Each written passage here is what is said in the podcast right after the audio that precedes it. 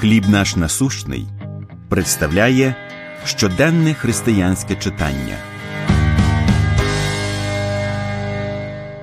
Різдвяна зірка Матвія 2.10 А бачивши зорю, вони надзвичайно зраділи.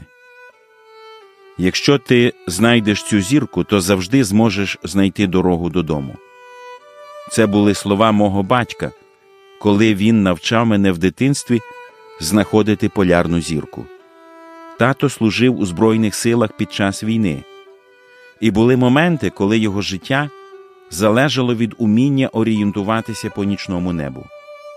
Тому він подбав про те, щоб я знав назви та розташування кількох сузір'їв, але найбільше значення мало вміння знаходити полярну зірку. Знання розташування цієї зірки означало, що я міг зорієнтуватися на місцевості і знайти те місце, де я повинен бути. Святе письмо розповідає про ще одну зірку важливого значення. Мудреці зі Сходу, вчені мужі з території, яка сьогодні охоплює Іран та Ірак, шукали на небі ознаки народження того, хто мав стати Божим царем для свого народу.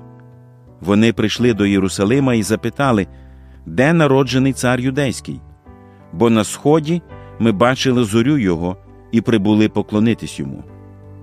Астрономи не знають, що викликало появу Віфлеємської зорі.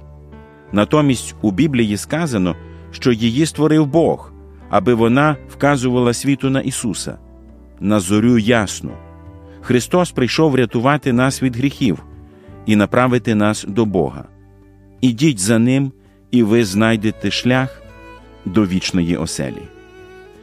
Як практично ви сьогодні будете йти за Ісусом? Що ви можете зробити на цьому тижні, аби поділитись Його любов'ю з іншими? Помолимось. Господи Ісусе, дякую, що Ти є шляхом до мого вічного дому в небесах. Будь ласка, допоможи мені сьогодні керуватись Твоїм світлом. Амінь. Матеріал надано служінням хліб наш насущний.